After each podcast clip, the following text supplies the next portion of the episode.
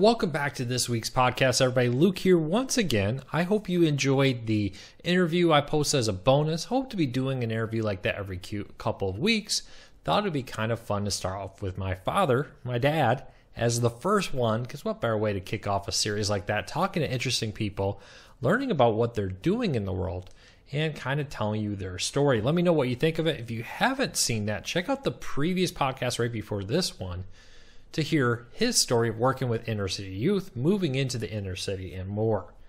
Now, if you're watching this on YouTube or if you're watching this or listen to it on the podcast, we post this on YouTube and there is an MP3 only version available on many popular podcasting apps like Apple Podcasts, Google, Spotify, and more.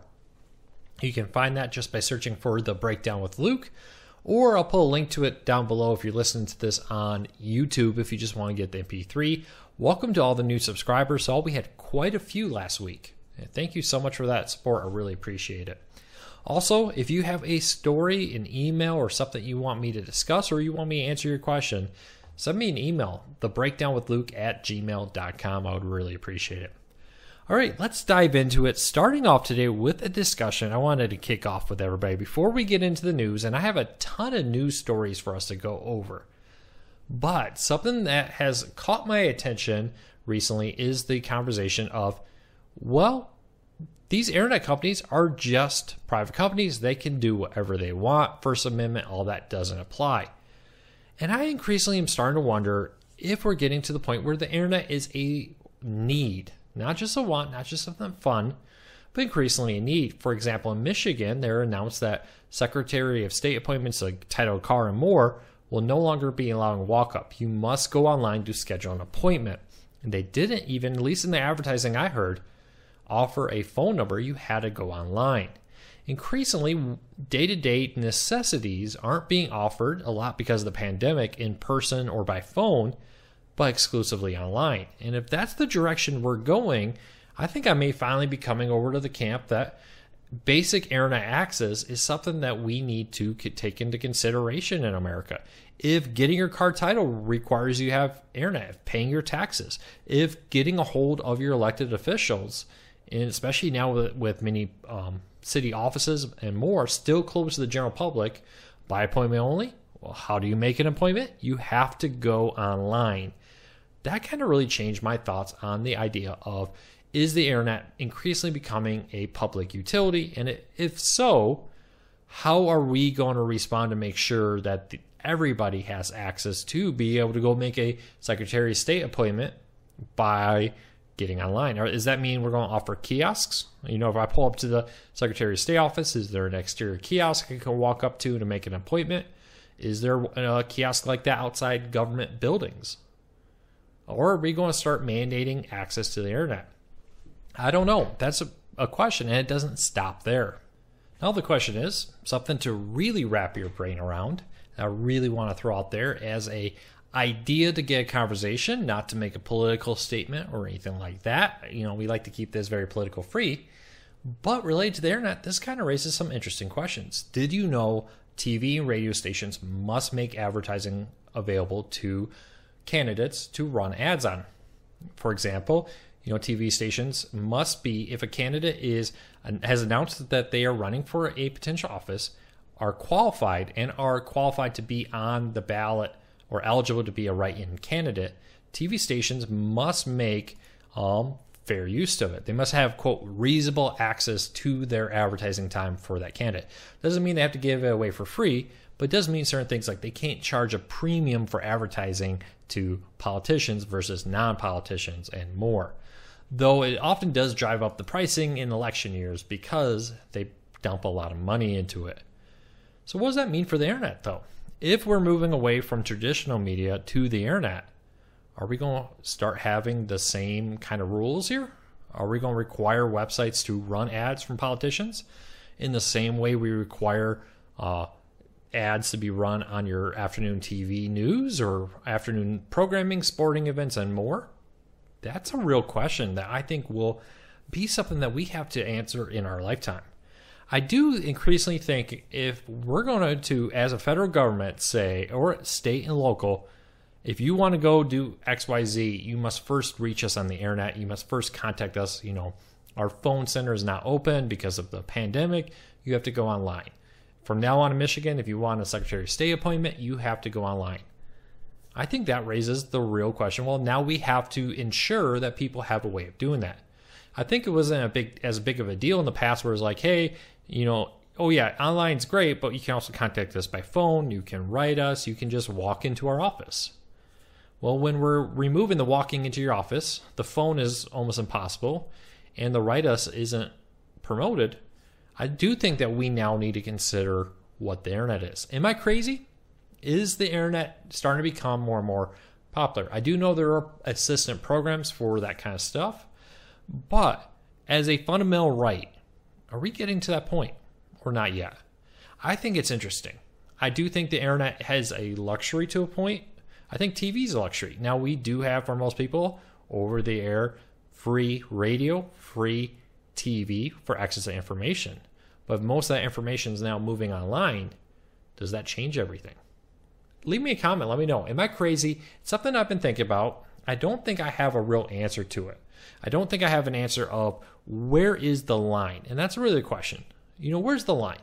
Are we, you know, really guaranteeing people the right to play video games online? Are we really guaranteeing the people the right to shop on Amazon? I don't know.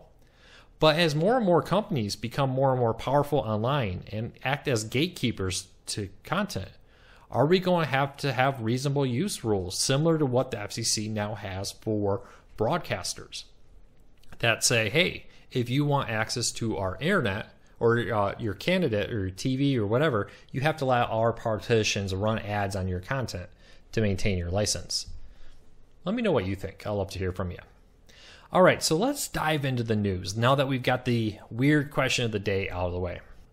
All right, a new report out says Amazon Ring is now the largest civilian surveillance network the US has ever seen, with 1 in 10 police departments using video from Ring doorbells uh, warrant securities. Yes, 1,800 law enforcement agencies across the country have partnered with Amazon and Ring to access videos there, whether through warrants or other means, or people just giving them up.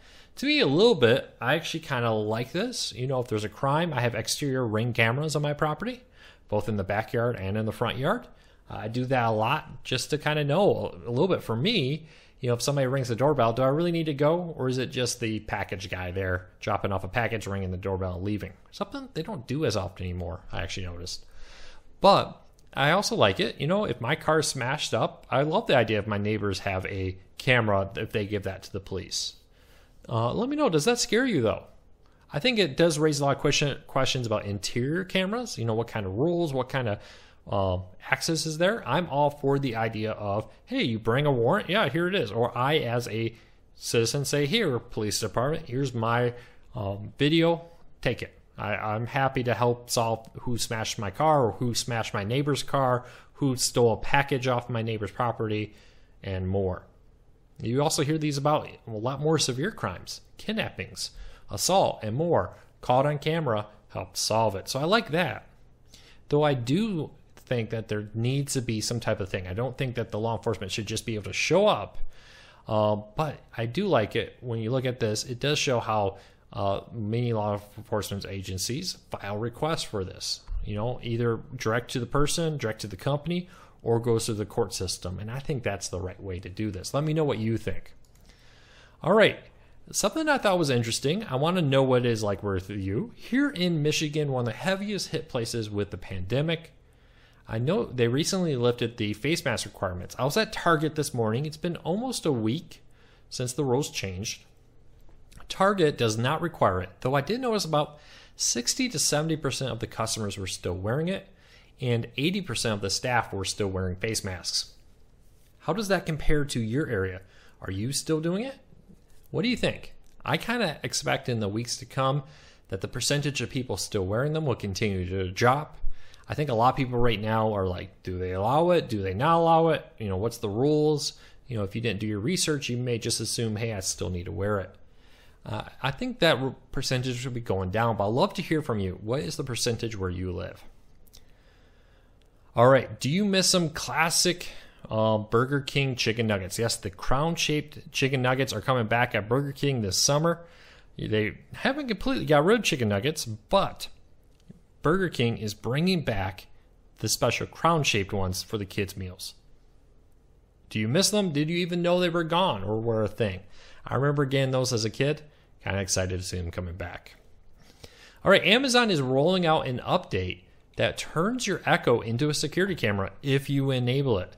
Yes, Echo's um, shows, whether it be the full size 10 inch, 8 inch, or 5 inch, will now allow you in the settings to go in there and enable it to be used as a security camera. Now, you must physically go to each device, which I think this is a great security feature here. You must actually walk over to the Echo, swipe down, go into the settings, and enable this on each individual one. A few things if you don't want the one in your bedroom or something you don't have to use it. Now, I do like the ability on the um, smaller ones that I can just slide over and block the camera. I do that on the ones in my bedroom, bathroom, and more. I love the ability in the morning to listen to the music. I do like the having to actually talk to the alarm to turn it off. I think that wakes me up a little bit better. Uh, but I don't want the camera there. Though in my kitchen, I do like to have that there. I do like the ability when I'm out and about, maybe just my daughter uh, home or the babysitter with them, just to drop in and see what they're what they're doing there. I think that's a great option right there. I'm very excited to see the addition of that. It does put up an alert on it, and if you so choose, you can also set it to make an audible tone. I didn't do the audible tone in case something weird's happening. Didn't want them necessarily hearing that I was dropping in on it. But it is enabled by default to enable at least, at minimum, I should say, a message on your screen saying, hey, Somebody's watching you. So keep that in mind. Next story up. Something I thought was kind of a no brainer, but apparently this is a big thing. For the first time in many years, the video game market is expected to contract in 2021. To me, this is a no brainer, right? Video games set records in 2020 because there wasn't a lot of other things to do. For example, I had deliberately not bought a PlayStation 4. I, had, I still have PS3, but I didn't buy a PS4 because I was so busy. I was worried I would spend too much time on it and not actually do my work. Well, 2020 comes around. Yeah, I did sell my business, but even beyond that, wasn't like I was going out golfing. I wasn't going out to restaurants. I wasn't going to church functions or my daughter's recital or whatever.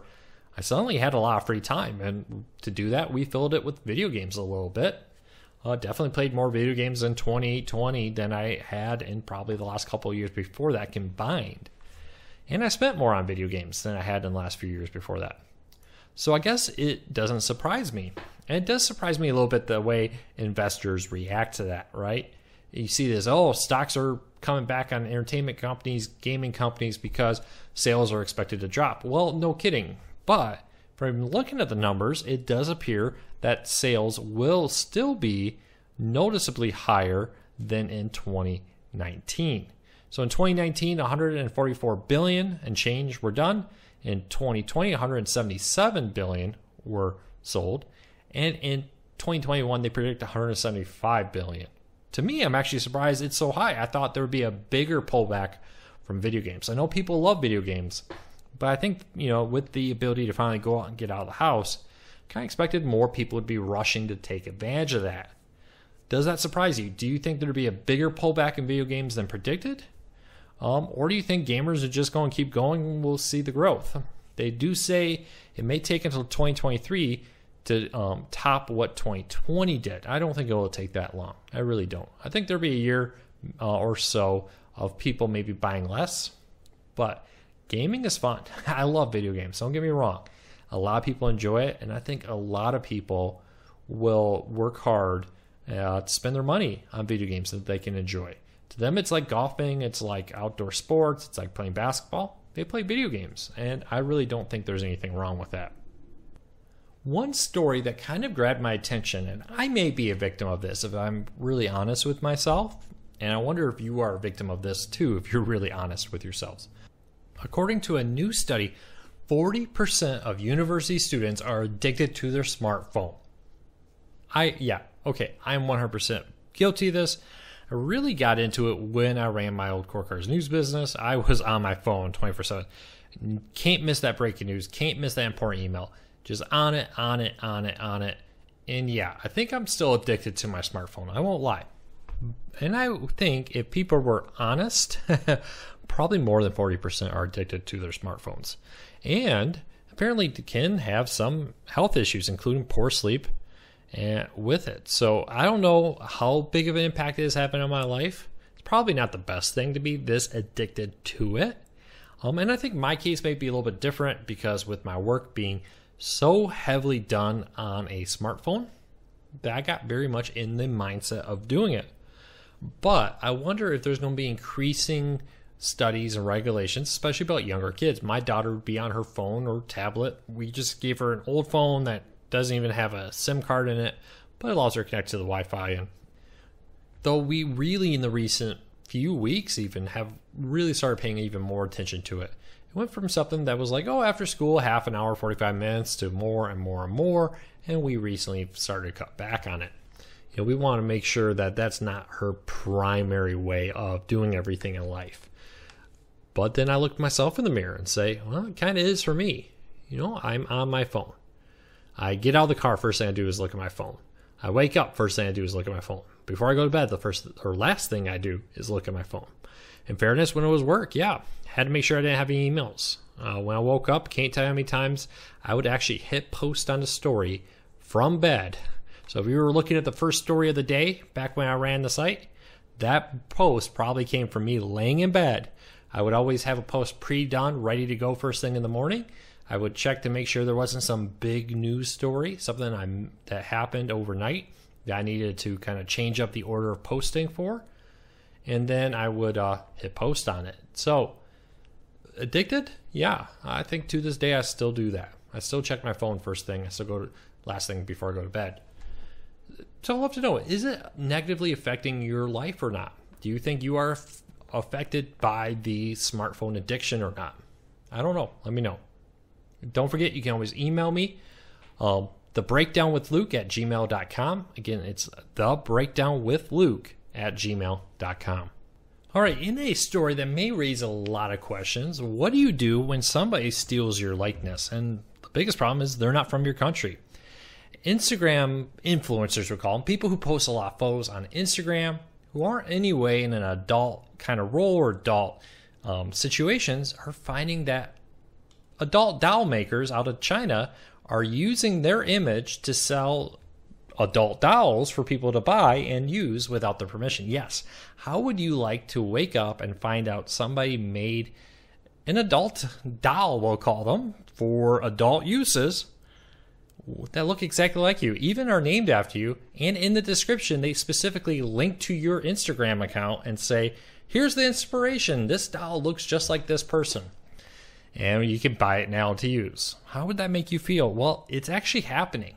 Yes, one um, one lady in Israel who is an Instagram influencer with a large following has found out that a maker of these adult dolls in China is doing just that. Definitely raises huge ethical questions, but it raises the real issue. What do you do about that? If you're in the if you're in Israel, you're in the United States or wherever, and somebody in a completely different country starts copying your likeness. What do you do about that? That's actually surprisingly difficult. You know, I had a website and people would copy my content, put it online. I had ways to go and prevent that. But how do I stop somebody from making a doll that looks just like me? That's actually pretty difficult, to be honest with you. There's really no clear cut way to stop that. Uh, do you think there is? What do you think people like that should be able to do? That definitely raises a lot of questions in my mind, to be honest with you. I'd love to know what you think, but uh, do you worry about that? Is that something? I mean, you don't necessarily have to be a famous model to have this happen to you. Somebody finds your photo and wants to copy it. That's a real possibility nowadays. Do you think there should be laws against this kind of behavior and some type of international agreements on it? Let me know what you think. And lastly, in Milwaukee, a local bakery was robbed and the bakers are getting their revenge. So next time you buy a cookie from that local bakery, if you notice there's a picture on it, that's actually the person who robbed their bakery. So make sure to keep your eye out for that person as you enjoy your sugar cookie. Be interested to see if it actually helps catch the burglar or not, but it definitely brought attention to that particular case. One surprising news story did come out recently about something that did happen. Everybody was expecting this week to get news of a Google Pixel 6. Traditionally, at Google I/O in May, we get an announcement of a new Google Pixel smartphone coming out. And I'm actually really excited. So I have the Pixel 4, I absolutely love it, but it's definitely time to upgrade. My phone's starting to show its age a little bit, battery, and all that stuff. I get a lot of use out of it, like I talked about earlier. But uh, they didn't.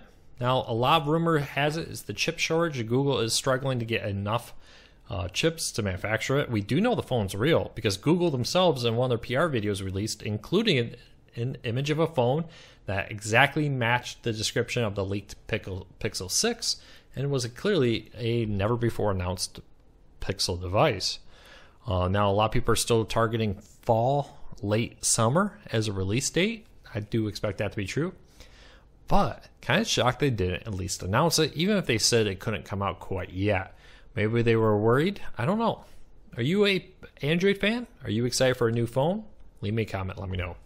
Well, that's it for today. If you have a question, comment, something you want me to answer in the podcast, send me an email, thebreakdownwithluke at gmail.com.